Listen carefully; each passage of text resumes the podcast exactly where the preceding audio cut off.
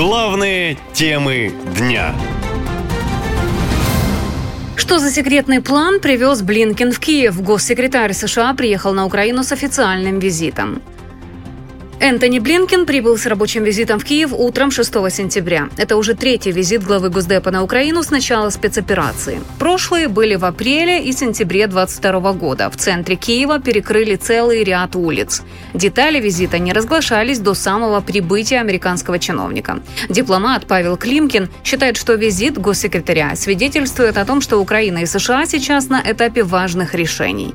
Это вопросы стратегии, сотрудничества, финансовой помощи, получения оружия, взаимодействия с западным миром. Блинкин не просто работает с Украиной как госсекретарь, он имеет к Украине особую симпатию, особые ценности. Визит, конечно, очень важный, особенно накануне визита Зеленского в США. В Киеве государственный секретарь США встретился с Владимиром Зеленским и главой МИД Украины. Во время визита Энтони Блинкин также объявит о выделении Украине более миллиарда долларов нового финансирования. Ранее стало известно, что США впервые отправят на Украину бронебойные боеприпасы с объединенным ураном. Их можно будет запускать из американских танков «Абрамс», которые уже едут на Украину, пишут западные журналисты. Будущий пакет помощи будет стоить от 240 до 375 миллионов долларов в зависимости от того, что в него будет включено.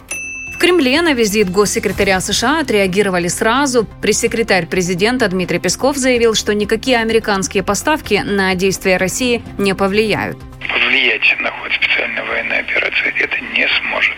На сожаление, кстати, под утро 6 сентября Киев атаковали ракеты и беспилотники. Воздушная тревога закончилась в городе всего за несколько часов до приезда Энтони Блинкина. В соцсетях россияне писали, что эта атака – подарок госсекретарю. Правда, сам Блинкин, похоже, не застал ни обстрела, ни воздушной тревоги. Блинкин не раз заявлял, что государство, которое теряет свою силу на международной арене, обладает способностью нанести серьезный ущерб другим странам.